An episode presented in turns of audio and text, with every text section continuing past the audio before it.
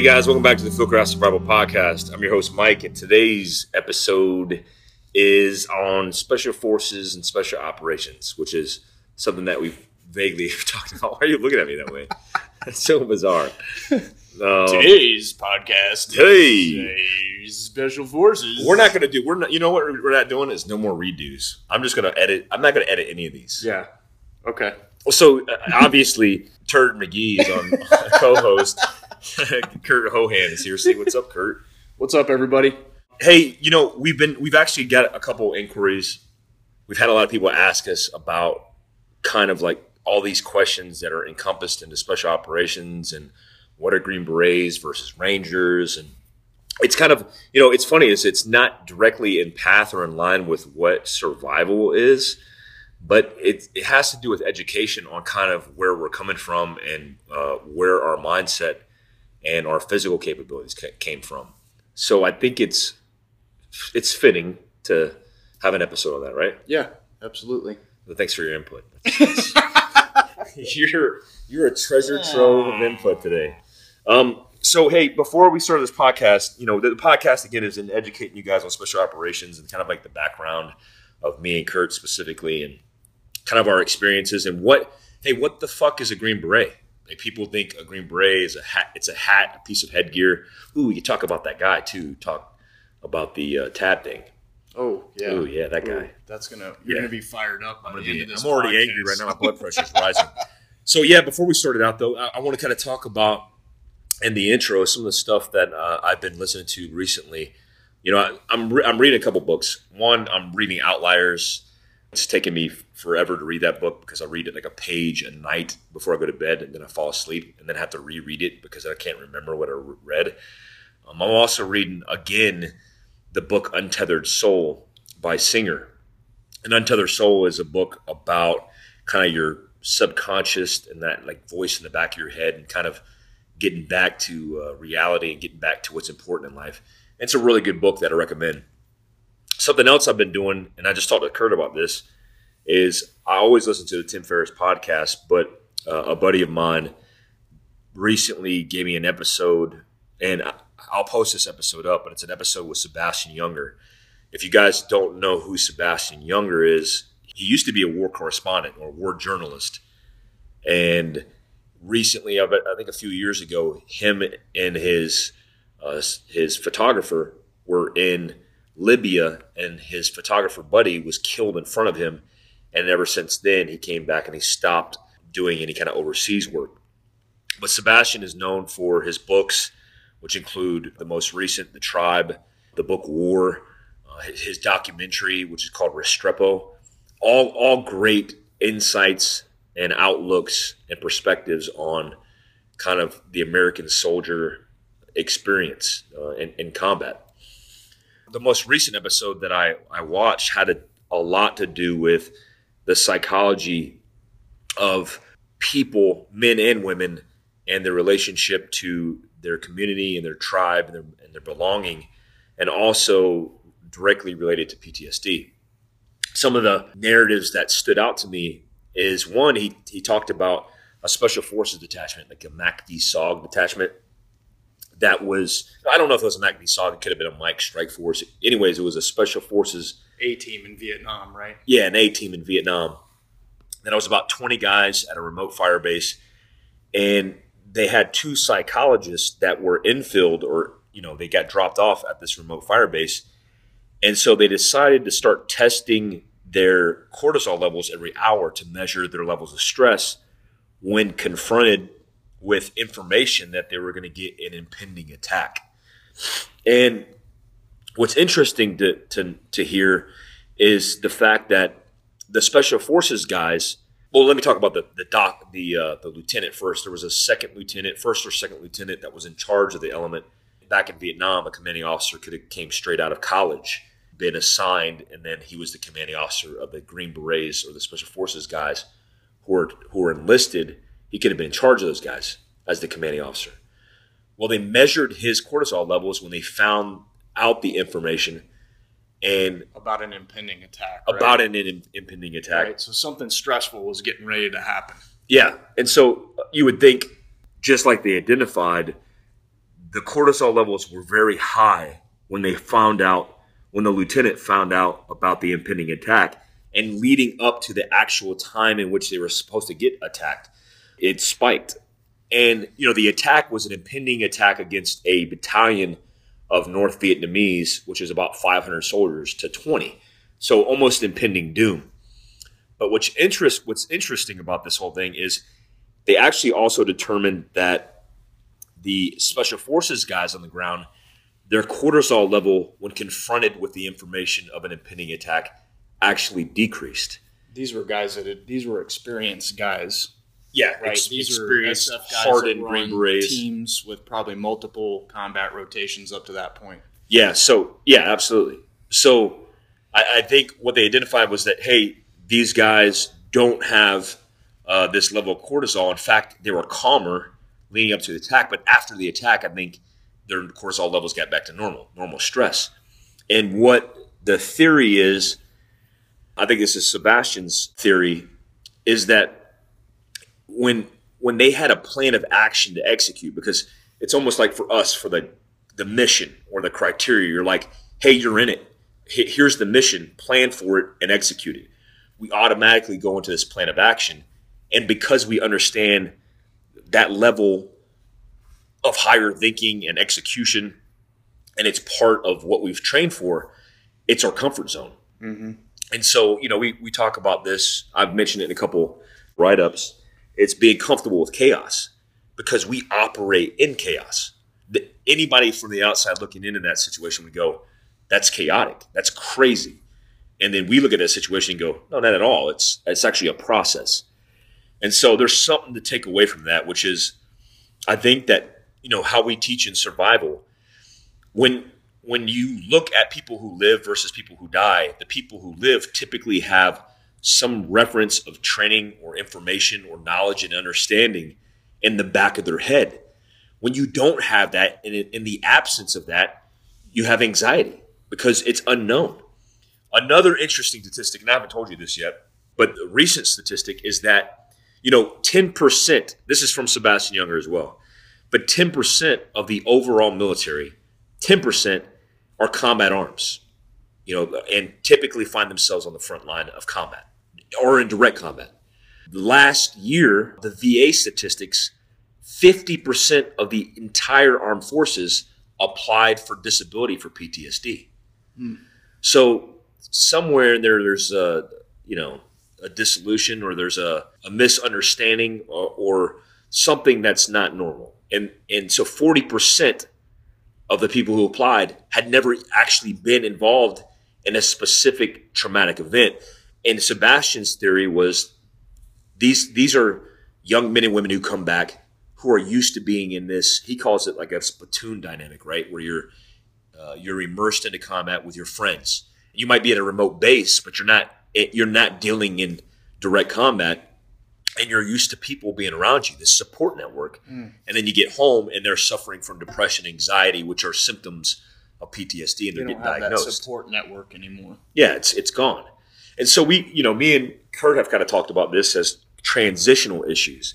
These transitional issues are often affiliated with these symptoms that are recognized as PTSD, but they they can spiral you into uh, depression and they can give you anxiety because it's not the norm. And that plays into his book Tribe, which I recommend. I've actually haven't read it. I think it's an interesting subject matter, and I'm definitely gonna. It's on my to do list of things to read. But it's just all interesting, man, and the whole dynamic of thinking about post traumatic stress, thinking about clans and warrior culture, and kind of how we are in our society now. You know, uh, one more last interesting thing that I heard took away from the podcast, which was, you know, I recommend this episode, period. But he was talking about men and women and their roles in World War II. And when, you know, it's actually, there's some statistics he throws out, but the, the general concept is during war and crisis situations, people bonded together and the rates of psychological disorder and dysfunction and recorded mental institution statistics lowered. You know, one's probably by default of them actually being at war, but there's something to say about that, which is that we are a society that is slowly, if not some would say rapidly getting away from the roots of who we are as human beings, as natural human beings, which is, you know, he, ta- oh man, so many interesting things. But one thing he talked about is kids.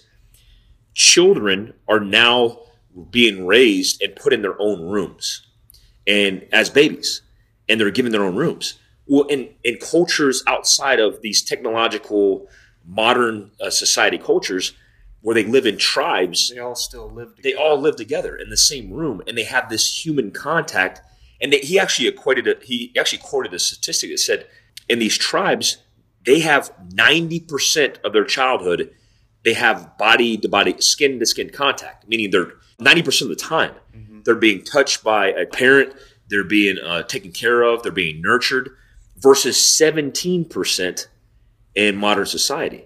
I mean as a kid think about it, as a we're, we're we're primates right? As a kid in a in a austere environment to be put alone by yourself you wouldn't survive Right. and so to be close to the mother hen or to the the, the, the parents uh, is hugely important and i think that's overall intimacy overall uh, social gathering so what we're doing through technology through everything else is we're separating ourselves from really what we are intended to be which is social Naturally, right? naturally habitated, uh, you know, immersed, uh, engulfed social creatures of behavior, and it's causing all these fucking mental issues. I mean, the happiest times that I'm most happy is when I'm with like-minded human beings, when I'm in these situations where we're working towards the same objective, and summing it up, that's what warfare is. Like war for us was these uh, epic adventures with our brothers, and then we didn't have time to focus and internalize on ourselves.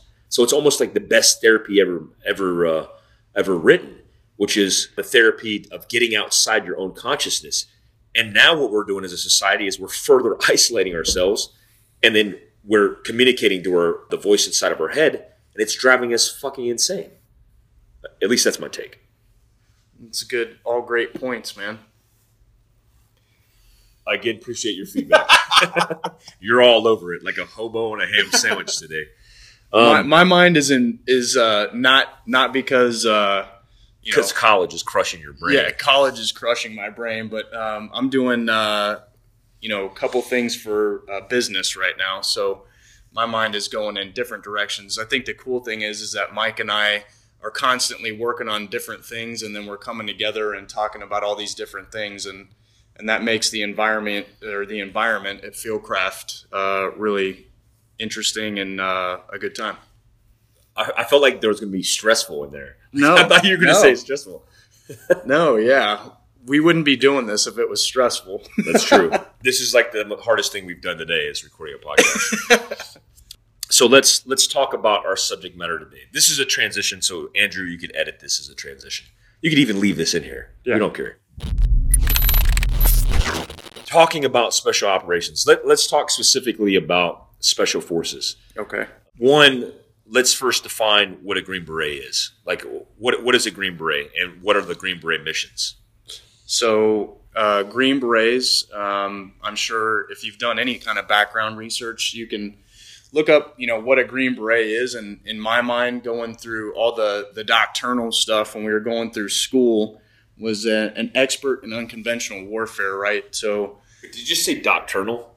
Yeah, is that even a word? I think it. I think that's a, a combination of doctrine and, not, and nocturnal, which would mean like you you do doctrine. at night. All right. We'll go with it though. All right.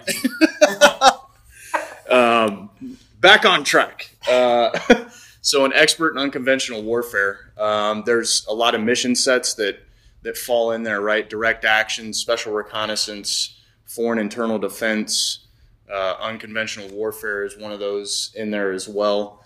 Basically, uh, that guy. It's funny when we were in the military, guys would always say that we were the uh, jacks of all trades, the masters of nothing, right?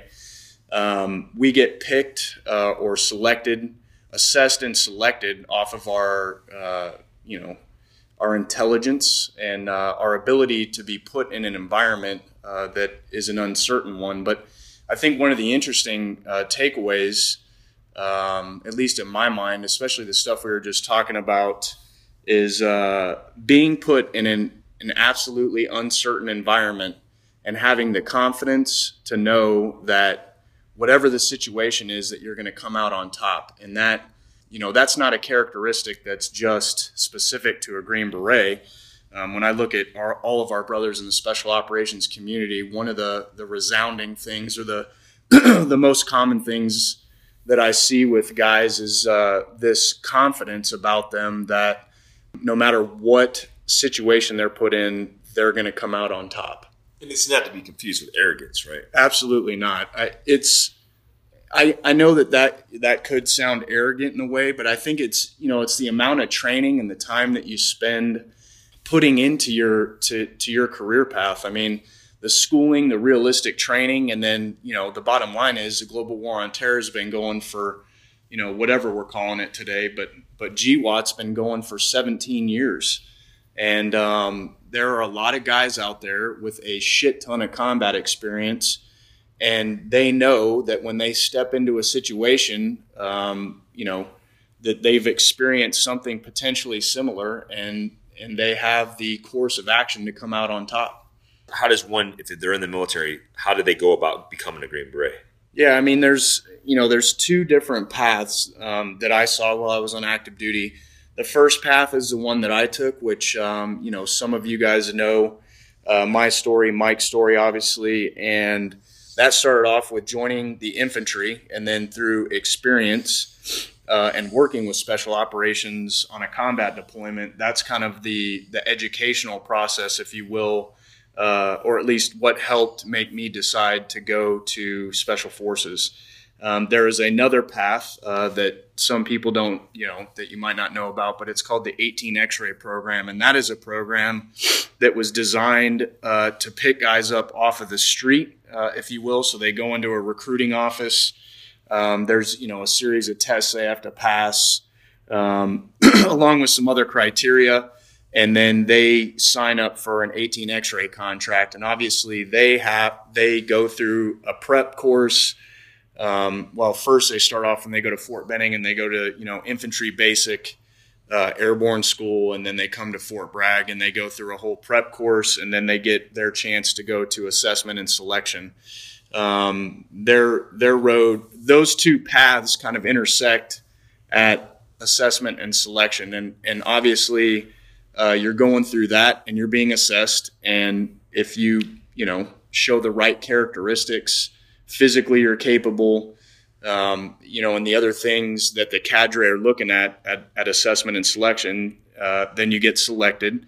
And that's just the first kind of gate if you will um, of, of getting to attend what we call the sfqc which is a special forces qualification course. So, you know, a lot of people are confused about the special forces, the actual job. So, an SF tab isn't. It's special forces isn't a qualification, right? It's a change of job completely. It's a different branch. right exactly i mean it's a completely different uh, job set inside of the military Yeah, I think a lot of people are confused because they think, hey, this guy's special forces qualified, and yeah, they, it's referred to that in some ways. But you know, a a green beret, a special forces soldier, is number one is for the army. A, a green beret is a U.S. Army Special Forces job description and title and and branch. To describe other special operation elements period would be to describe it as special operations forces Yeah, you're you're talking about the the two big differences, and you always see it in the media. Is the media always makes a mistake and they say a special forces unit, blah blah blah blah blah. Well, we know that what they really mean is a special operations unit. You know, conducted a raid or carried out some type of action. So the I think the big the big misnomer is that um, you know people refer to special forces and then they think Green Berets, SEALs, Rangers. When in fact, you know, I think uh, for the most part we're starting to get this worked out that uh, people understand that hey, those all the the forces and the different branches of service um, are under the special operations uh, name. Yeah, I think another thing is people look at like com- people compare Rangers to Special Forces, Yeah. but it's completely different, right? We get that a lot on our live Instagram feeds. People are like, "Hey, who's better?" or "Who?" Hey, you know, there's a lot of friggin' uh, ball busting in the community about who's better. But you know, the honest answer to this to that question is that each of those units have different missions, and they are designed to do different things. Yeah, it's- so it's uh, I mean it's you can't even compare. It's apples and oranges. You Exactly. can't compare a Green Beret to a Ranger who's in the 75th Ranger Regiment and who is a 11 Bravo, you know, a, an infantryman. I think, you know, when, when looking at education wise, a lot of people don't understand the path to getting the Green, Green Beret or earning the Green Beret. What are some prerequisites of of even try, being able to try out for Special Forces? Um, well, I think one of them is, uh, you know, taking the Army physical fitness test. Um, I'm sure that there is a minimum standard that uh, has to be passed in order. It used to be 70% in the 17 to 21 scale. Yeah, I'll be honest. I don't remember what the uh, the percentages are. I mean, the bottom line is is that if you're not a fit uh, person, you're probably not going to be um, very successful. Another thing was GT score. You had to have so GT score is a uh, a portion of the ASVAB, which is a measure of aptitude, and then the GT score is like a technical portion of that, where you have to have a certain score Yeah, the of G, 110 or above, right? the GT or the the test uh, for to to get your GT score is broken down in and it's like five or six different categories, and it breaks down into like mechanical stuff and um, your combat or aptitude and, and a bunch of other things, right? That measures basically uh, they take those numbers and then they get a, a GT score out of it. Yeah, so you have to have, you know, we look at that as kind of aptitude because I could tell you, I've almost seen it directly translate where I've seen dudes with high, high IQs or high uh, GT scores, and they're brainiacs, but they're they're common sense retards, and they just can't accomplish basic sk- skills. But 18 deltas are typically on the higher end of that scale, from my experience from all the teams that I've been on, and then us 11 Bravos were riding the fence at 110. I'd Um, like to think that we're like in the middle of the common sense and the Yeah, you know yeah, we're the perfect balance. exactly. Um, so uh, that's a good point that just talked about as far as MOSs. Can you go over the MOSs? Yeah, so um, on each operational detachment alpha, there is uh, an officer, right? He's an 18 alpha. He is the detachment commander. And then you have an 18 Zulu, which is an operations sergeant, uh, which is actually the team sergeant, right? He typically is the most experienced guy on the team.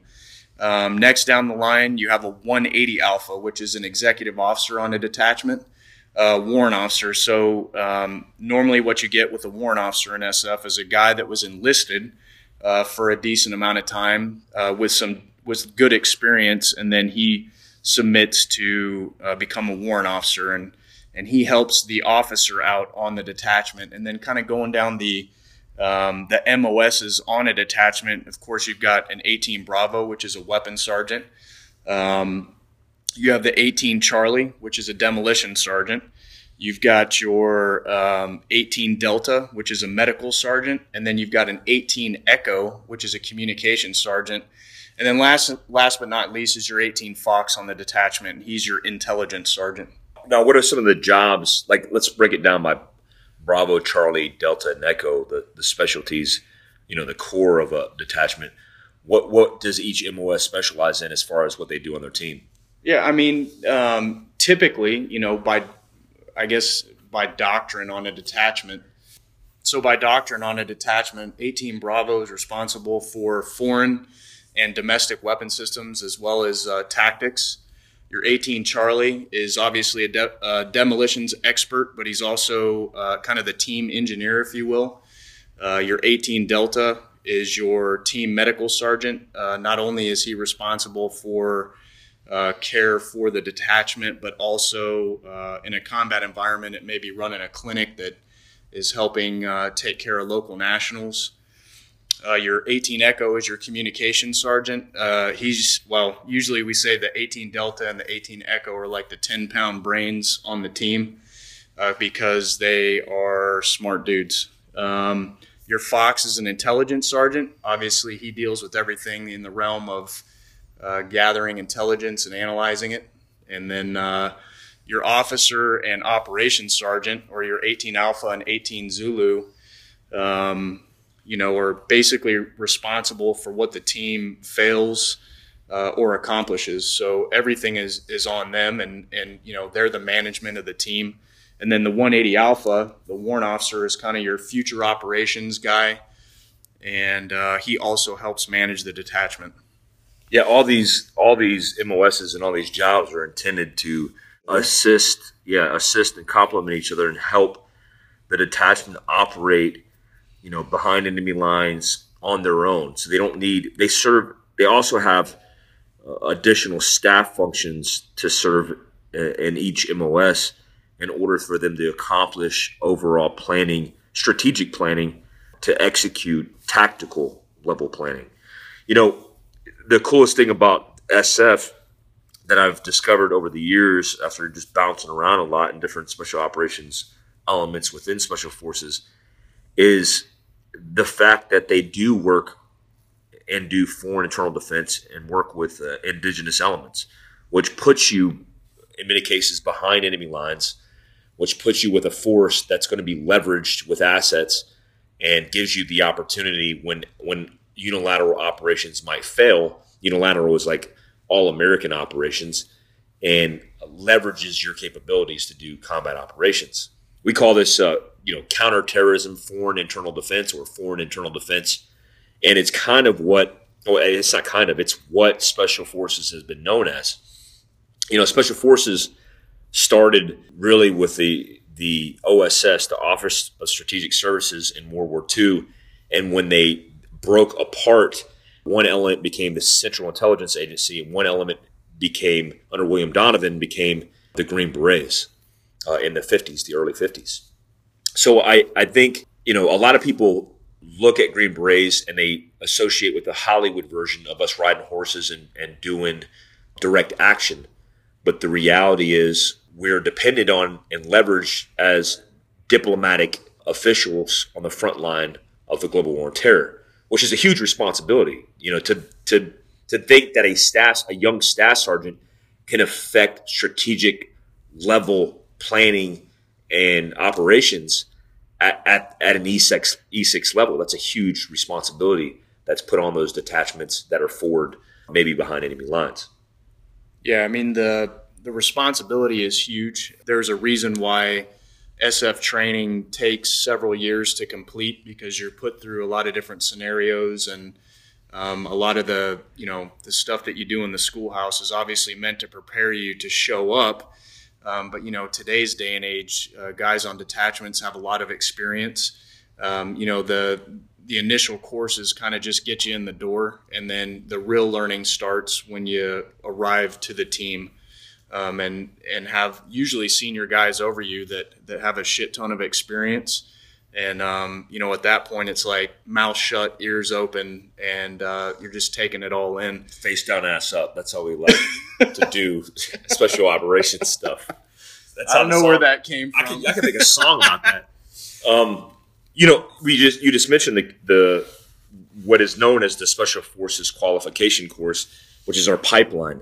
Can you describe some of the, the stuff that you've been through in the pipeline as far as the you know it's the order always changes, but when when you went through, what yeah. were the big the big courses in that in that training? So the uh, when I went through the course, we started off with what they call small unit tactics, um, which was basically all 7 8, which is the infantry field manual for the United States Army uh, based. So it was learning about small unit tactics, uh, how to lead those elements, how to plan and organize uh, to carry out raids, ambushes, um, reconnaissance, and, and all the different mission sets that you're required to do. Um, I think that lasted for like three or four weeks.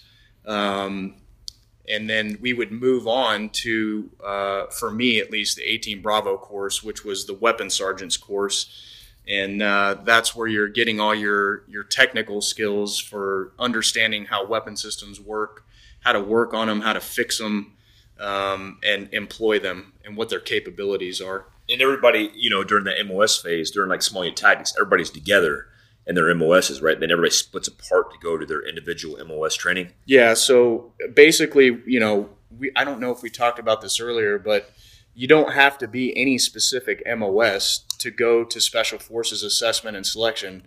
I've worked with the guys that have backgrounds in the Army that came from what we call soft skill MOSs, MOSs which were support MOSs. Um, but everybody gets a shot, right? Um, because there's plenty of good potential in the Army. It doesn't just come from combat arms, although you know, typically you see a lot of guys come from combat arms, which is, you know, your infantry units, your your armor units, and other combat arms uh, units that come to selection. Um, but it that's one of the the really cool things about special forces. It's a pretty robust group of guys with uh, different experiences, and and once that experience is put together, is I think truly what uh, what separates SF from other special operations units. Now going into the MOS phase, I remember we learned all the weapon systems, foreign and domestic, and we learned how to do like indirect fire. We did, I mean, the full spectrum of weapons and tactics and everything else. Uh, what's next after the MOS phase? So after the MOS phase, for me was uh, was actually language. Like Mike said earlier, that the the way that that course is executed has changed several times in the last few years. But the idea being that uh, we would do immersion. Uh, my language was Arabic and then the idea was after language training, they would then put us into the Robin or the exercise that's known as Robin Sage, which is a you know a big exercise where all the MOSs come back together, um, and then you operate as a team uh, in a simulated combat environment. So six months of Arabic, graduated that successfully, and then I was off to Robin Sage. So Robin Sage, I hear I hear a lot about Robin Sage. I've been there, kind of. Um, I remember Robin Sage, and it was a it was a pretty impactful.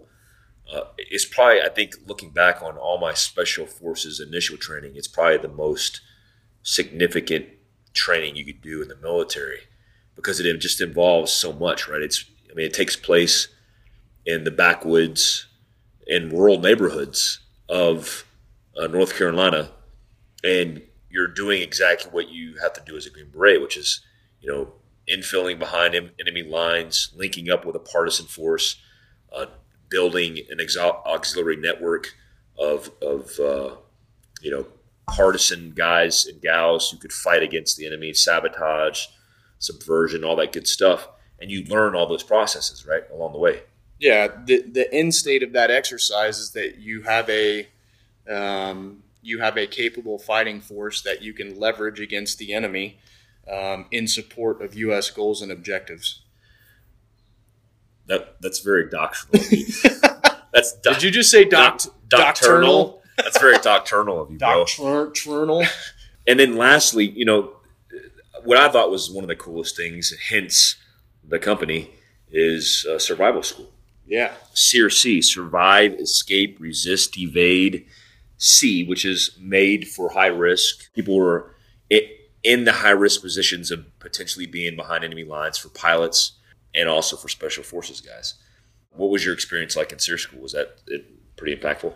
Yeah. So uh, obviously, I think each each service member that's been through that course uh, probably has their their own impactful experiences. Obviously, can't get into a ton of detail about the course itself but great experiences in the sense that uh, you really get to learn a lot about yourself. Uh, you know, with sleep deprivation and and not being able to eat and, uh, and yeah, and mentally how that impacts you. But I think the uh, you know the the better part of the takeaway from it is is how to function um, and and stay in the forefront of your mind, like we talk about a lot, uh, to make sure that uh, you can't be exploited the the course, the Sears survival course, was started by uh, Colonel Nick Rowe, who was held captive as a prisoner of war by the North Vietnamese when he was compromised uh, and taken captive.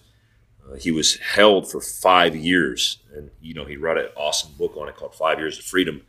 But he's one of 17 POWs to escape enemy captivity and it's a significant part of Special Forces history and also uh, shaped how we operate and how we conduct business behind enemy lines. A great book if you haven't read it. Okay, so going from from SERE School, question: Do you get to pick your MOS and do you get to pick your group of where you want to go? So when I was going through the course, uh, the way it worked was I didn't get to pick my MOS. What they did is they took those aptitude scores and then based off of that testing, they found an MOS that was suitable based off of your test scores. So they go, "You're dumb. Here's an 18 Bravo slot." Or well, I think it was like a easy plug and play. At that point, I'd been Ranger qualified. I was Ranger qualified. I was a jump master. Uh, I already had my combat infantryman badge. I had my EIB, all that stuff, right? All the bells and whistles.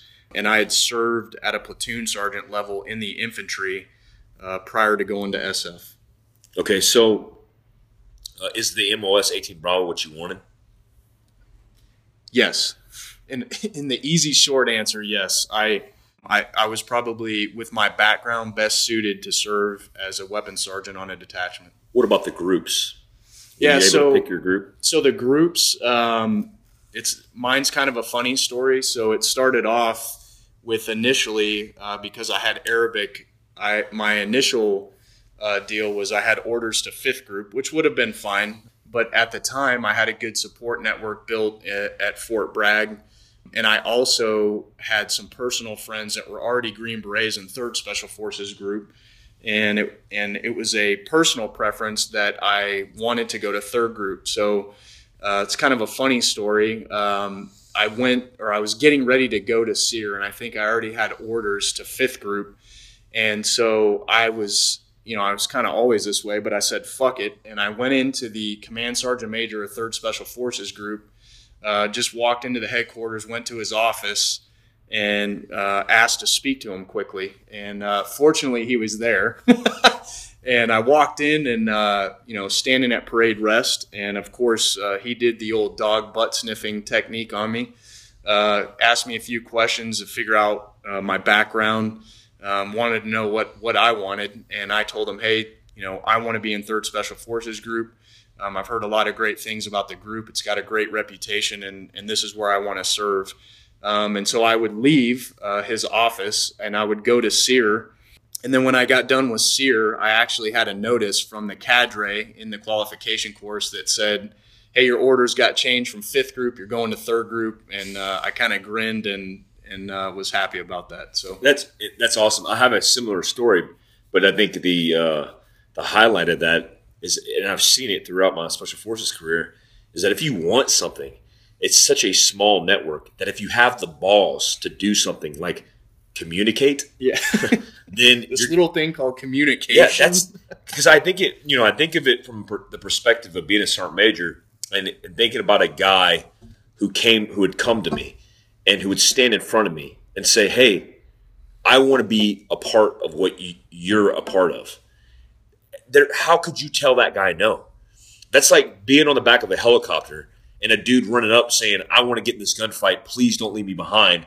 And then you're not going to be like, "Yeah, go pound sand, go prepare the chow. We'll see when you get back." No, you're going to say, "Get on the helicopter. Let's roll."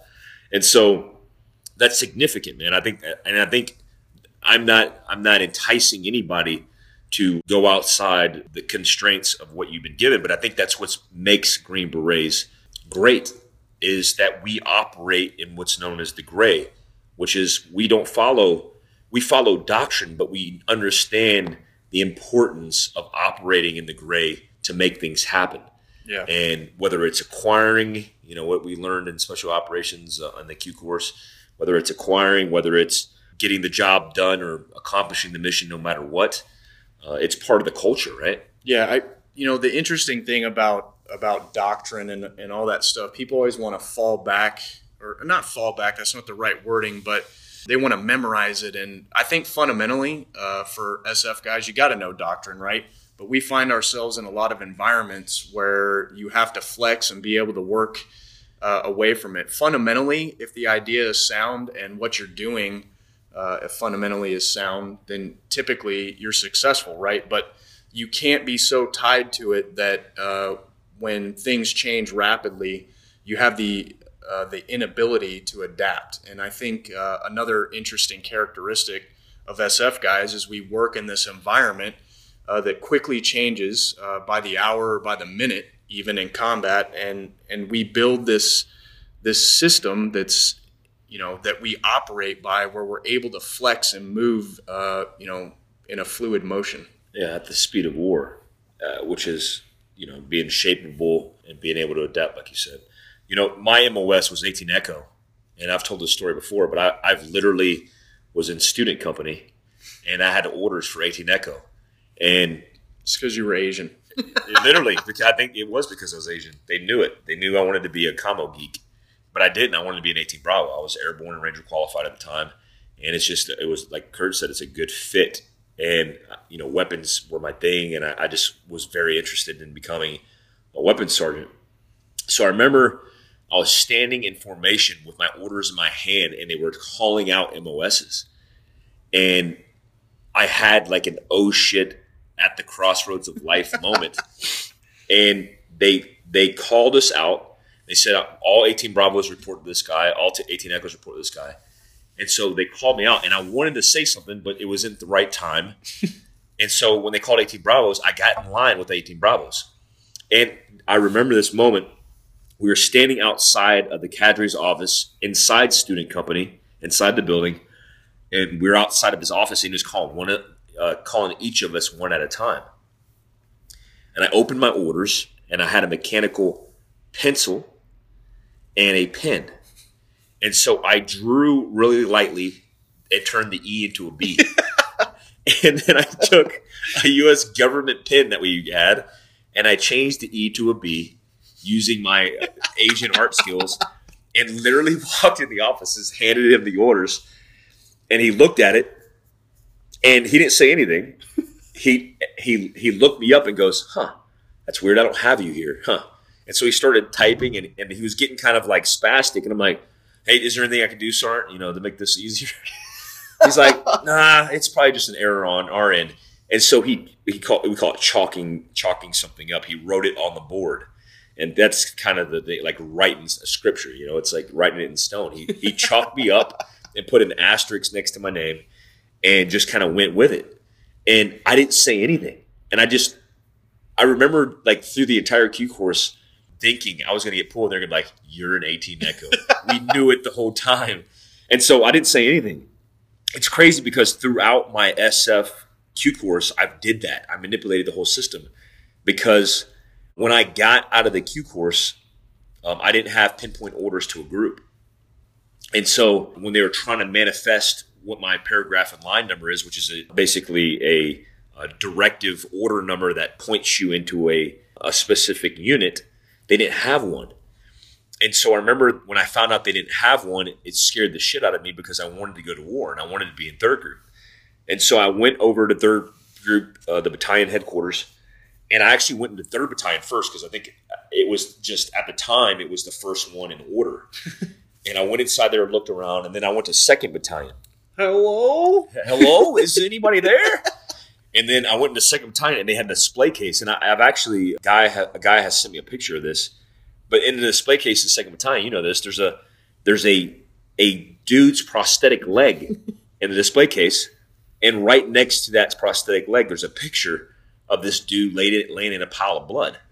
And he was the HVT, the high value target they targeted, and they wound up killing him on target. And then I looked around, like, dude, this is where I want to be. There's no doubt. So I went inside the sergeant major's office, similar to Kurt, and he started sizing me up. And he's like, "Who the fuck are you? Like, what are you doing here? You're like a Q course student. Why are you here?" I was like, "Sergeant Major, I want to be in your battalion." And he goes, you want to go to war?" I'm like, "I want to go to war like now." He's like, well, Charlie Company's about to go to war. And when he told me that, dude, I like got, I, I get chills now thinking about it. I'm like, oh my god. and so he sent me to Charlie Company, and you know, a couple weeks later, I was in Afghanistan. It was awesome. So yeah, if you want something, especially when it comes to special operations, the the culture is you got to make it happen, and that's kind of transcended into our lives as men. I get what I want. I take it. Um, I'll just, I'll, I'll, just, I'll change it if I have to. yeah. The, so the groups are aligned regionally. It's first, third, fifth, seventh, and tenth. And I won't I won't go down the line because you'll never remember it. But there's there's two reserve uh, groups as well, 19th and 20th, and you know it's all regionally aligned to geographical areas or continents, most more than likely. Uh, I say more than likely because some of some of it's uh, more than just uh, one continent, like uh, Northcom. Is uh, South and North America. Oh no, it's North America, right? And Canada, which is North America. Yeah. I don't fucking just Google that shit. Experts, experts. yeah, just just look it up. It's uh, it's the reason why we learn languages because it's geographically aligned. And you know, one thing about Green Berets is it's again comparing apples and oranges. A Green Beret, let's take a senior E7 in the CIF, for example, Commanders in Extremis Force. That Green Beret doesn't just have 18 months to two years of training in the Q course. He has Sephardic, which is our advanced CQB's course. He might have SOTIC, which is our Special Forces Sniper course. And he might have military freefall, which is an infiltration course.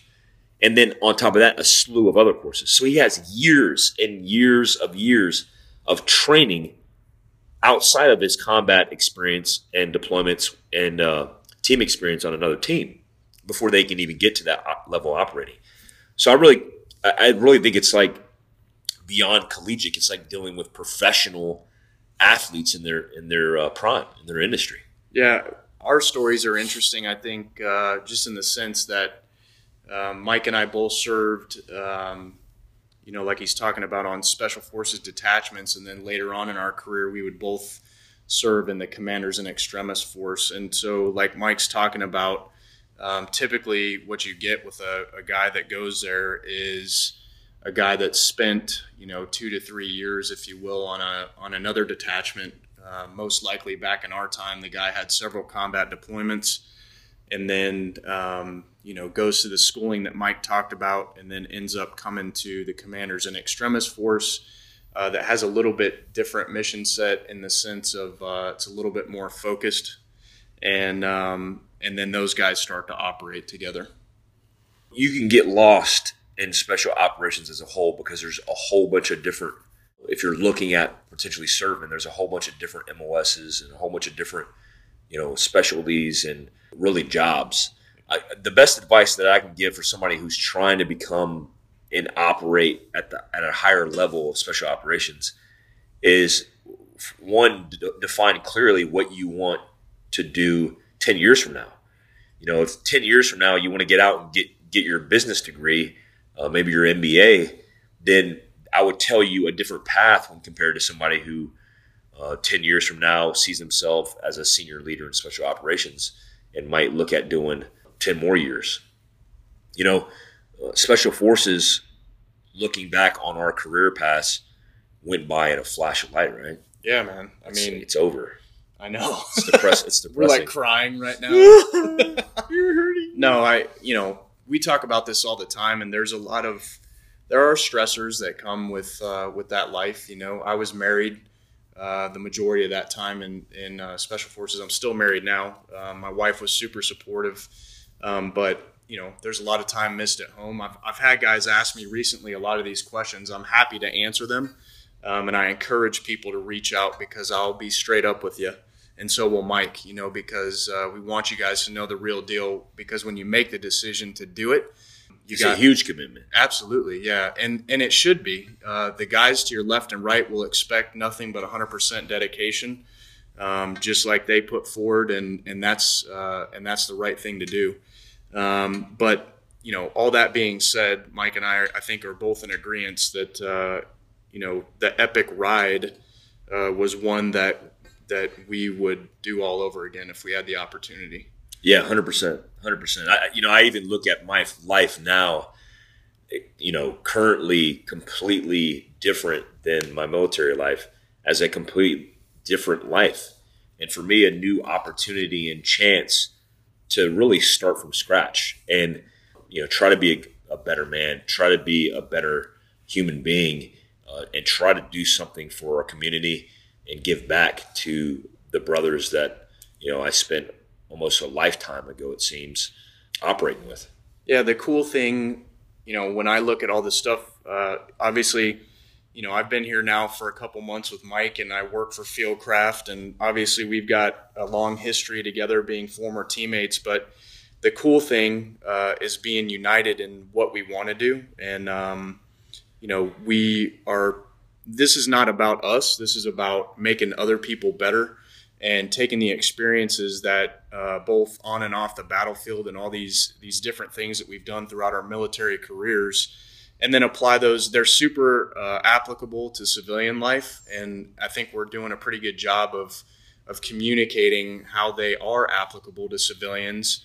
Um, whether it's survival, whether it's mindset, whether it's something tactical, you know, whether it's pistol marksmanship, rifle marksmanship, anything that we're doing, um, we really want to to help make people better, and and that's kind of the the mission statement um, that that we move forward with yeah, I couldn't. I think that's a good way to end this podcast. Is you know, with that mission statement of of what we want to do with, you know, it's it's really the whole reason we're giving the information that we're giving is because we want to educate people who who don't have the access to that information or who don't, don't have a mentor or a father or you know somebody to relay that information because you know, we kind of went into it blindly and had to learn the hard way most of the time. Yeah. Which you're going to learn anyway, but we just want to help you out. So thanks for tuning in today on our podcast. You know, today I hope you guys learned something about special forces and kind of what it takes to be a Green Beret.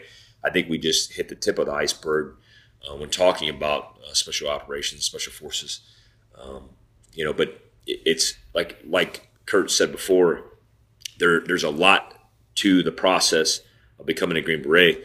And, you know, it takes a, a lifetime, what it seems, of experience to be able to, to get through that path. But it's worth the commitment, um, just like a lot of things are, uh, more so for both of us uh, taking that path and donning the Green Beret have been totally worth the commitment.